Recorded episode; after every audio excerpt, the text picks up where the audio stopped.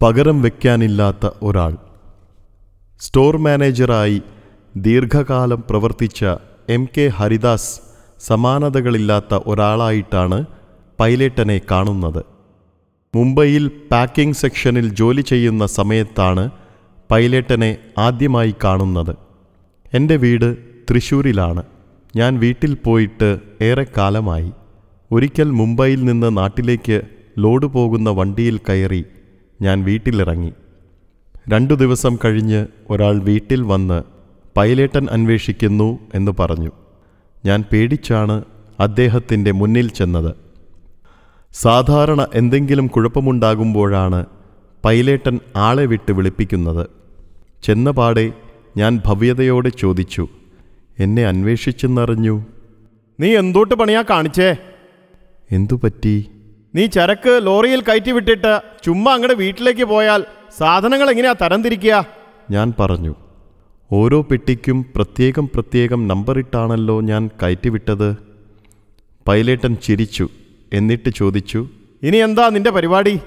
ഞാൻ മുംബൈക്ക് മടങ്ങുന്നു. നീ എന്തിനാ ബോംബെക്ക് പോകുന്നത്? അവിടെയല്ലേ എനിക്ക് ജോലി? ഇനി നീ അങ്ങോട്ട് പോകണ്ട. ഇവിടെ നിന്നോ. അതൊരു വ്യംഗ്യമായ അഭിനന്ദനമായിരുന്നു. നമ്മൾ ചെയ്ത കാര്യം നന്നായിരുന്നു എന്ന് പൈലേട്ടൻ തുറന്നു പറയില്ല. പകരം നമുക്ക് മനസ്സിലാകും വിധം പറയാതെ പറയും. ഏതു കാര്യത്തിലും വേറിട്ടതായിരുന്നു പൈലേട്ടന്റെ ശൈലി. അങ്ങനെ ഗോഡൗണിന്റെ ചുമതലക്കാരനായി എന്നെ നിയോഗിച്ചു. സമയം കൃത്യമായി പാലിക്കണം. വൃത്തിയുള്ള വസ്ത്രങ്ങൾ ധരിക്കണം. ചെരിപ്പ് ഉരച്ച് നടക്കരുത് എന്നിങ്ങനെ ചില നിർദ്ദേശങ്ങൾ നൽകിയിരുന്നു. നമ്മൾ ചെയ്യുന്ന ഏത് കാര്യവും അദ്ദേഹം കൃത്യമായി വിലയിരുത്തും. അതിലെ നന്മയും തിന്മയും തിരിച്ചറിയും. പോപ്പുലറിൽ കൺസ്ട്രക്ഷൻ വർക്കുകൾ നടക്കുന്ന സമയം. അതിന് എല്ലാ ദിവസവും കൃത്യമായി വെള്ളമൊഴിക്കണം. അത് വാച്ച്മാനെ പറഞ്ഞ് ചുമതലപ്പെടുത്തണം. ഞാൻ അക്കാര്യം വിട്ടുപോയി. ഒരത്യാവശ്യമുണ്ടായി വീട്ടിലേക്ക് മടങ്ങുകയും ചെയ്തു. പെട്ടെന്നാണ് അതേക്കുറിച്ച് ഓർത്തത്. അപ്പോഴേക്കും രണ്ട് ദിവസം കഴിഞ്ഞിരുന്നു. പൈലറ്റൻ അന്ന് മുംബൈയിലാണ്.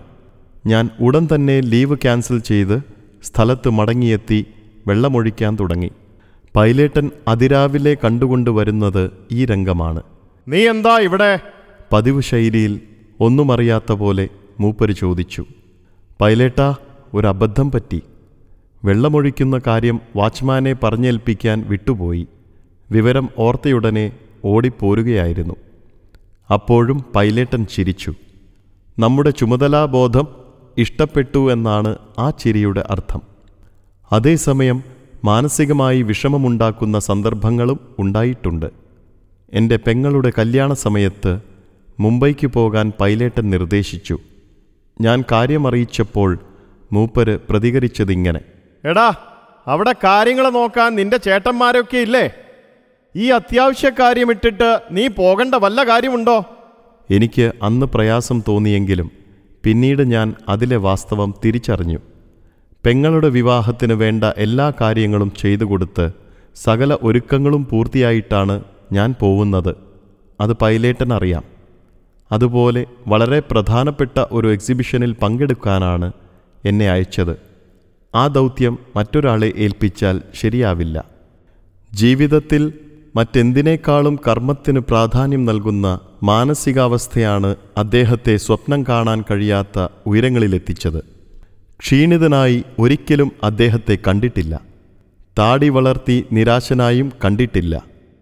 എപ്പോഴും കുളിച്ച് അലക്കി വെളുപ്പിച്ച വസ്ത്രങ്ങൾ ധരിച്ച് ജാഗ്രതയോടെ ഇരിക്കുകയും നടക്കുകയും പ്രവർത്തിക്കുകയും ചിന്തിക്കുകയും ചെയ്യുന്നയാളായിരുന്നു. അവസാന കാലത്ത് ഞാൻ കാണാൻ ചെന്നപ്പോൾ കൈവിറയ്ക്കുന്നത് ശ്രദ്ധിച്ചു. ഞാൻ ചോദിച്ചു എന്തുപറ്റി പൈലേട്ടാ? തണുപ്പ് പറ്റുന്നില്ലടാ എന്ന് പറഞ്ഞു. അപ്പോഴേക്കും തൊണ്ണൂറ്റിമൂന്ന് വയസ്സായിരുന്നു. ഏതെങ്കിലും തരത്തിലുള്ള അവശതയെക്കുറിച്ച് പൈലേട്ടൻ സംസാരിക്കുന്നത് ആദ്യമായിട്ടായിരുന്നു. അതിനു മുൻപ് ഒരിക്കലും അസുഖങ്ങളെക്കുറിച്ചോ ശാരീരിക വിഷമതകളെക്കുറിച്ചോ സംസാരിക്കാൻ പോലും ഇഷ്ടപ്പെട്ടിരുന്നില്ല. തൊണ്ണൂറ്റിമൂന്നിൽ എത്തിയപ്പോഴും വയസ്സായ ഒരാളുടെ സംസാര ശൈലിയായിരുന്നില്ല വിക്കലോ വിറയലോ പതർച്ചയോ ഇല്ല. വളരെ ഊർജസ്വലതയോടെ ജീവിതത്തിൽ ഇനിയും ഒട്ടേറെ കാര്യങ്ങൾ ചെയ്യാനുണ്ടെന്ന് വിശ്വസിക്കുന്ന ഒരാളുടെ ഉന്മേഷത്തോടെയായിരുന്നു പെരുമാറ്റം. നുണ പറയുന്നത് സഹിച്ചിരുന്നില്ല. ഒരിക്കൽ ലോറിയിൽ ചരക്കു കയറ്റി അയക്കുകയാണ്. ഒരു ടൺ സാധനങ്ങളാണ് പോകുന്നത്. രണ്ടു ടൺ എന്ന് ലോറിക്കാർ കളവ് പറഞ്ഞ് പണം വാങ്ങി. തിരക്കിനിടയിൽ ഞാനിത് ശ്രദ്ധിച്ചില്ല. ലോറി പൈലേട്ടന്റെ മുന്നിലൂടെയാണ് പോകുന്നത്. മൂപ്പര് വണ്ടി നിർത്താൻ പറഞ്ഞു. എത്ര കാശാണ് വാങ്ങിയതെന്ന് ചോദിച്ചു. അതിനുള്ള തൂക്കമില്ലല്ലോ എന്ന് വാദിച്ചു. തൂക്കം നോക്കിയപ്പോൾ പൈലേട്ടൻ പറഞ്ഞതായിരുന്നു ശരി. ശ്രദ്ധിക്കാതെ ചെയ്തതിനും ഞാനും കുറേ വഴക്കുകേട്ടു അസാധ്യം എന്നൊരു വാക്ക് അദ്ദേഹത്തിന്റെ നിഘണ്ടുവിൽ ഉണ്ടായിരുന്നില്ല. ഒരിക്കൽ ഓടിച്ചു പരിചയമില്ലാത്ത ഒരു വണ്ടി എടുത്തുകൊണ്ടുവരാൻ ആവശ്യപ്പെട്ടു. ഞാൻ സംശയം പറഞ്ഞു പൈലേട്ടൻ പ്രതികരിച്ചതിങ്ങനെ നീ ആ വണ്ടി ഇങ്ങ് എടുത്തേ. ഓടിച്ചു നോക്കിയപ്പോൾ അനായാസം കഴിഞ്ഞു. മനസ്സ് വെച്ചാൽ ഏത് കാര്യവും സാധിക്കുമെന്ന് സ്വയം ബോധ്യപ്പെടുകയും മറ്റുള്ളവരെ ബോധ്യപ്പെടുത്തുകയും ചെയ്ത മനുഷ്യനായിരുന്നു. സ്ഥാപനത്തിൽ നിന്നും ഇടയ്ക്ക് നിർത്തിപ്പോകുന്നവരെ ശത്രുതയോടെ കാണുന്ന ഉടമസ്ഥരുണ്ട്. അക്കാര്യത്തിലും വ്യത്യസ്തനായിരുന്നു പൈലേട്ടൻ. ഞാൻ ആദ്യ തവണ പോപ്പുലർ വിട്ടിറങ്ങുന്ന സന്ദർഭത്തിൽ ഒരു കാര്യമേ എന്നോട് പറഞ്ഞുള്ളൂ. നിനക്ക് എപ്പോഴെങ്കിലും ജോലി ആവശ്യമായി വന്നാൽ എന്നോട് ചോദിച്ചിട്ടേ വേറൊരിടത്ത് പോകാവൂ. മൂന്നാം വർഷം ഞാൻ പോപ്പുലറിലേക്ക് തിരിച്ചു പോന്നു. വീണ്ടും കുറേ കാലം കഴിഞ്ഞ് ഞങ്ങൾ ഏഴ് സുഹൃത്തുക്കൾ ചേർന്ന് പ്രീമിയർ ഓട്ടോമൊബൈൽസ് എന്ന പേരിൽ ഷോപ്പ് തുടങ്ങാനായി പോപ്പുലർ വിട്ടു. യാത്ര ചോദിക്കാൻ ചെന്നപ്പോൾ ശരി എന്ന് മാത്രം പറഞ്ഞു. പത്തു വർഷം പിന്നിട്ടപ്പോൾ ബിസിനസ് മോശമായി തുടങ്ങി. ഞാൻ എന്റെ അവസ്ഥ അദ്ദേഹത്തിന്റെ മകൻ ജോണിയോട് പറഞ്ഞു. ഒട്ടും ആലോചിക്കാതെ മറുപടി വന്നു. എങ്കിൽ പിന്നെ നിനക്ക് അങ്ങോട്ട് വന്നൂടെ? എന്റെ സ്റ്റോക്ക് എടുക്കാമെങ്കിൽ ഞാൻ വരാം എന്ന് മറുപടി കൊടുത്തു. അദ്ദേഹം പറഞ്ഞു അത് അപ്പനോട് ചോദിക്കണം. അടുത്ത ദിവസം പൈലേട്ടനെ കാണാനായി വീട്ടിൽ ചെന്നപ്പോൾ ഊണ് കഴിച്ചുകൊണ്ടിരിക്കുകയാണ്. എന്നെ കണ്ടയുടൻ നീ ഊണ് കഴിച്ചോ? എന്ന് ചോദിച്ചു. കഴിച്ചു എന്ന് പറഞ്ഞു. പൈലേട്ടൻ ഭക്ഷണം കഴിച്ച് വന്നിട്ട് എന്നെ ബെഡ്റൂമിലേക്ക് കൂട്ടിക്കൊണ്ടുപോയി. ഞാൻ എന്റെ ജീവിത സാഹചര്യം പറഞ്ഞു. കുട്ടികൾ പഠിക്കുകയാണ്. അവർ പത്താം ക്ലാസ് കഴിയുന്നതുവരെയെങ്കിലും ദൂരസ്ഥലത്തേക്ക് ട്രാൻസ്ഫർ ചെയ്യരുത്. അത് കഴിഞ്ഞ് എങ്ങോട്ട് വേണമെങ്കിലും പൊയ്ക്കൊള്ളാം. ശരി എന്ന് അദ്ദേഹം പറഞ്ഞു. ഞാൻ നന്ദി സൂചകമായി ചിരിച്ചപ്പോൾ അടുത്ത കാര്യം പറഞ്ഞു. ഞാൻ ഒരാളെ അങ്ങോട്ട് വിടും. നിന്റെ കടയിലെ സാധനങ്ങൾ ഇങ്ങോട്ട് കൊടുത്തുവിട്. അത് എനിക്ക് വല്ലാത്ത സഹായമായിരുന്നു. ഇത്ര ഔദാര്യപൂർണമായി പെരുമാറുന്ന ഒരു മുതലാളിയെ മറ്റെങ്ങും കണ്ടിട്ടില്ല. അൻപത്തിയെട്ട് വയസ്സുവരെ ഞാൻ പോപ്പുലറിൽ ജോലി ചെയ്തു. നന്നായി ജോലി ചെയ്യുന്ന ആളുകളെ അദ്ദേഹം പരമാവധി പ്രോത്സാഹിപ്പിക്കും. നല്ല പണം തരും. നന്നായി പെരുമാറും. ബിസിനസ് വളർത്തുക എന്നതായിരുന്നു എക്കാലത്തെയും ലക്ഷ്യം. ആനന്ദവും. ആഡംബര ജീവിതത്തിൽ വിശ്വസിച്ചിരുന്നില്ല. പാർട്ടികളിലോ പൊങ്ങച്ച ക്ലബ്ബുകളിലോ അംഗമായിരുന്നില്ല. വലിയ ഹോട്ടലുകളിൽ കയറി ഭക്ഷണം കഴിക്കുന്ന ശീലം ഉണ്ടായിരുന്നില്ല. കൊച്ചി ഓഫീസിൽ ദിവസവും ജീവനക്കാർക്ക് ചായ കൊടുക്കും. ജോയി എന്നു പേരുള്ള ഒരു തൊഴിലാളി പാതി ബാക്കി വയ്ക്കും. പൈലേട്ടൻ ഇത് സ്ഥിരമായി കാണുന്നുണ്ട്. ഒരു ദിവസം അദ്ദേഹം പറഞ്ഞു നാളെ മുതൽ അവന് ആ ബാക്കി വയ്ക്കുന്ന ചായയെ കൊടുക്കാവൂ. ഒരു ദിവസം ചായക്കാരൻ ജോയിക്ക് ചായ കൊടുത്തില്ല കാലി ഗ്ലാസ് മാത്രം. ഇതെന്താടോ? എന്ന് ചോദിച്ച് ചായക്കാരനു നേരെ ജോയി തട്ടിക്കയറി. പൈലറ്റിനെ ചൂണ്ടി അവിടെ ചോദിച്ചാൽ മതിയെന്ന് അയാൾ പറഞ്ഞു. അതോടെ ജോയിക്ക് കാര്യം പിടികിട്ടി പിന്നീട് അത് ആവർത്തിച്ചില്ല. ഓരോ വസ്തുക്കൾക്കും അതിന്റേതായ വിലയും മൂല്യവും മഹത്വവുമുണ്ടെന്ന് വിശ്വസിച്ചിരുന്നു പൈലേട്ടൻ. അദ്ദേഹത്തിനൊപ്പം ഭക്ഷണം കഴിക്കാൻ ബുദ്ധിമുട്ടാണ്. ഒരു സാധനവും വേസ്റ്റാക്കാൻ സമ്മതിക്കില്ല. ഒപ്പം കാറോടിക്കുക കാറിൽ യാത്ര ചെയ്യുക ഇതും എളുപ്പമല്ല. ഒരു വാഹനവും നമ്മുടെ മുന്നിൽ പോകാൻ അനുവദിക്കില്ല. എപ്പോഴും ഓവർടേക്ക് ചെയ്ത് പോയിക്കൊള്ളണം. പൈലേട്ടൻ പരമാവധി സ്പീഡിലേ വണ്ടി ഓടിക്കൂ. നമ്മളും അതുപോലെ ഓടിച്ചുകൊള്ളണം. ഒരിക്കൽ പൈലേട്ടൻ കാർ ഓടിച്ചു വരുമ്പോൾ കരുണാകരന്റെ സ്റ്റേറ്റ് കാർ പോകുന്നു. സ്പീഡിന്റെ കാര്യത്തിൽ പ്രസിദ്ധിയും കുപ്രസിദ്ധിയും നേടിയിട്ടുള്ളയാളാണ് കരുണാകരൻ. പല ആൾക്കാരെയും ഇടിച്ചിട്ടുപോയ ചരിത്രമുണ്ട്.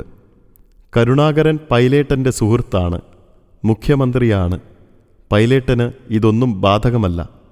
സ്പീഡ് പരമാവധി കൂട്ടി കരുണാകരന്റെ വണ്ടിയും ഓവർടേക്ക് ചെയ്തു. തന്റെ കാർ മറികടന്നുപോയ വാഹനം ഏതാണെന്ന് കരുണാകരൻ തിരക്കി.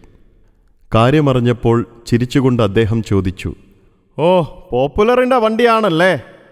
എത്ര സ്പീഡ് എടുത്താലും ഇന്നേ വരെ പൈലേട്ടന്റെ വണ്ടി തട്ടി ആർക്കും അപകടമുണ്ടായിട്ടില്ല. ഭയം എന്ന വികാരമേ പൈലറ്റിന് ഉണ്ടായിരുന്നില്ല. ഏത് വിപരീത സാഹചര്യത്തെയും ധൈര്യപൂർവം നേരിടും.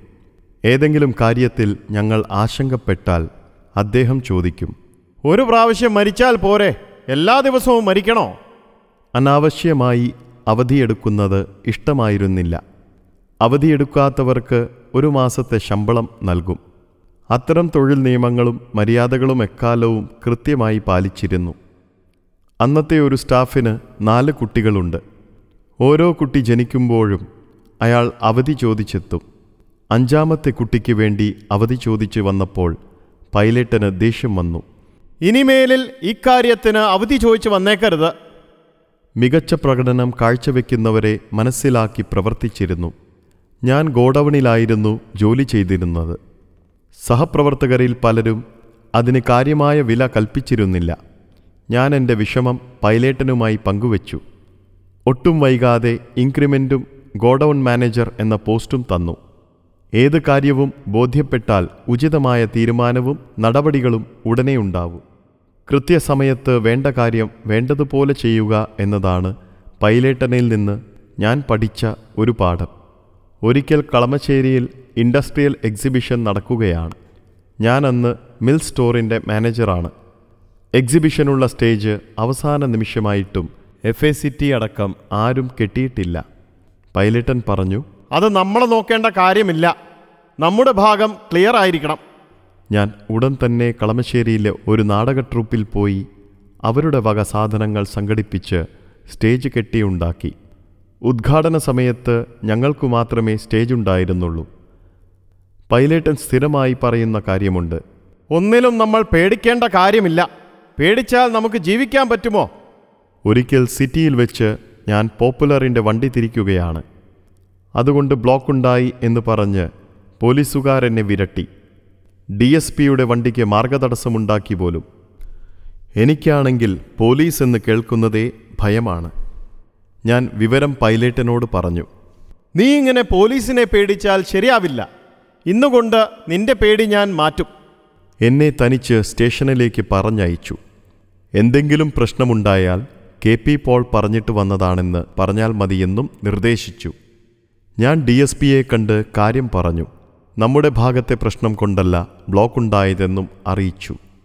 പ്രശ്നങ്ങളൊന്നും ഉണ്ടായില്ല. ആ സംഭവത്തോടെ എന്റെ പോലീസ് ഭീതി മാറിക്കിട്ടി. ഡെയറി ആൻഡ് പൗൾട്രി ഫാം തുടങ്ങിയ കാലത്ത് മണ്ണുത്തി കാർഷിക സർവകലാശാലയേക്കാൾ പശുക്കളും പാലും ഇവിടെ നിന്നും ഉൽപ്പാദിപ്പിച്ചിരുന്നു. അന്ന് പോപ്പുലറിലെ എല്ലാ സ്റ്റാഫിനും പാലാണ് കൊടുത്തിരുന്നത്. അത് പിന്നീട് പലവിധ പരാതികൾക്കിടയാക്കി.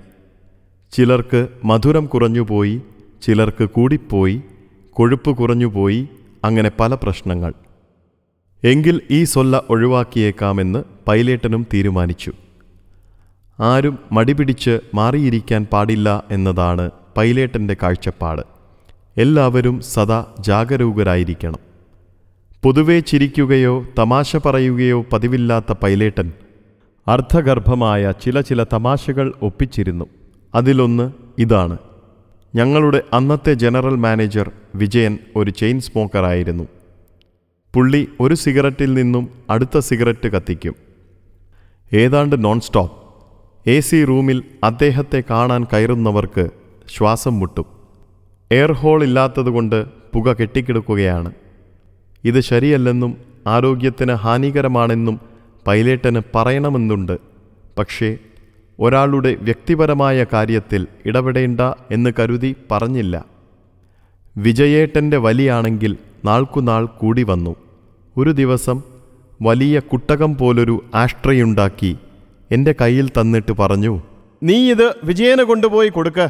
അവന്റെ സിഗരറ്റ് കുറ്റികൾ ഇതിലിട്ടോളാൻ പറ. ഞാൻ ചിരിച്ചുപോയി വിജയേട്ടനും. ഒരിക്കൽ വിജയേട്ടന്റെ റൂമിലെ എ സി കേടായി. ചൂടെടുത്തിട്ട് പുള്ളിക്ക് ഇരിക്കാൻ പറ്റുന്നില്ല. എന്നെ വിളിച്ച് വിവരം പറഞ്ഞു. ഞാൻ നോക്കിയിട്ട് എക്സ്ട്രാ ഫാനൊന്നും കമ്പനിയിലില്ല. പെട്ടെന്നാണ് ഒരു കാര്യം ഓർമ്മ വന്നത്. പൈലേട്ടനും ഭാര്യയും താമസിക്കുന്നത് മുകളിലത്തെ നിലയിലാണ്.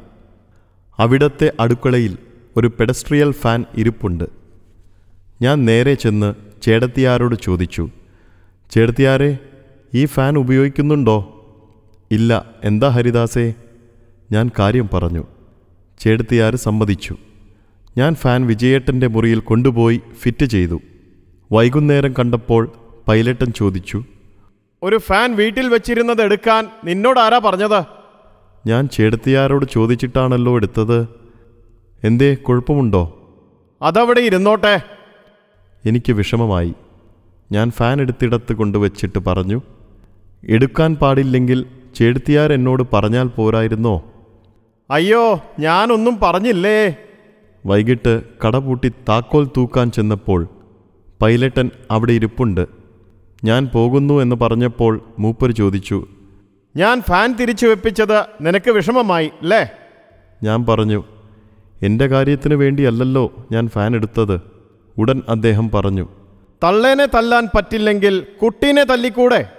അതുവരെയുള്ള ഗൗരവം വെടിഞ്ഞ് ഞാൻ അറിയാതെ ഉറക്കെ ചിരിച്ചുപോയി. വിജയേട്ടനോട് തോന്നിയ പരിഭവം എന്നോട് തീർത്തതാണ്. എ സി ഇല്ലെങ്കിൽ ജനൽ തുറന്നിട്ടിരുന്നുകൂടെ എന്നാണ് പൈലേട്ടന്റെ ന്യായം. എന്തായാലും എന്നെ വഴക്കു പറഞ്ഞതിൽ അദ്ദേഹത്തിന് വിഷമമുണ്ടെന്ന് മനസ്സിലായി. പൈലേട്ടൻ അങ്ങനെയൊരു വിശദീകരണം നൽകിയതുതന്നെ എനിക്ക് അത്ഭുതമായി. കാരണം സാധാരണ അങ്ങനെ തെറ്റ് സമ്മതിക്കുന്ന കൂട്ടത്തിലല്ല. എന്നെപ്പോലെ ഒരാളുടെ വിഷമം ദൂരീകരിക്കേണ്ട ആവശ്യം അദ്ദേഹത്തിനില്ല. പക്ഷേ എന്റെ നിസ്സഹായത അദ്ദേഹം ആരും പറയാതെ മനസ്സിലാക്കി. അത്ര നിസ്സാര കാര്യങ്ങൾ പോലും സൂക്ഷ്മമായി ശ്രദ്ധിക്കുകയും ഉൾക്കൊള്ളുകയും ചെയ്യുമായിരുന്നു. ജീവനക്കാരോട് ഹൃദയബന്ധം സൂക്ഷിച്ചിരുന്നു. എന്റെ രണ്ടാമത്തെ മകൾക്ക് അഞ്ചു വയസ്സുള്ളപ്പോൾ ഹൃദയ ശസ്ത്രക്രിയ ആവശ്യമായി വന്നു. അന്നു ഞാൻ പോപ്പുലറിൽ ഇല്ല. ചില പാർട്ട്നേഴ്സുമായി ചേർന്ന് സ്പെയർ പാർട്സ് ബിസിനസ് നടത്തുകയാണ്. ചെന്നൈയിലാണ് ശസ്ത്രക്രിയ. ഞാനും മകളും ഓപ്പറേഷൻ കഴിഞ്ഞ് വീട്ടിലെത്തിയപ്പോൾ പൈലേട്ടൻ മോളെ കാണാൻ വന്നു. അത് എനിക്ക് അത്ഭുതമായി. സാധാരണ ഒരിടത്തും പോകുന്നയാളല്ല പൈലേട്ടൻ. മാത്രമല്ല നിലവിൽ ഞാൻ പോപ്പുലറിലെ ജീവനക്കാരനുമല്ല. പൈലേട്ടന്റെ മകളുടെ ഭർത്താവ് ഡോക്ടറാണ്. ഞാൻ സ്വന്തമായി ബിസിനസ് ചെയ്തിരുന്ന കാലത്തും അദ്ദേഹം ആത്മാർത്ഥമായി എന്റെ മകളെ ചികിത്സിച്ചിരുന്നു. ബിസിനസ്സിനപ്പുറം മാനുഷികതയുടെ പ്രാധാന്യം മനസ്സിലാക്കിയിരുന്ന വ്യക്തിയായിരുന്നു കെ പി പോൾ.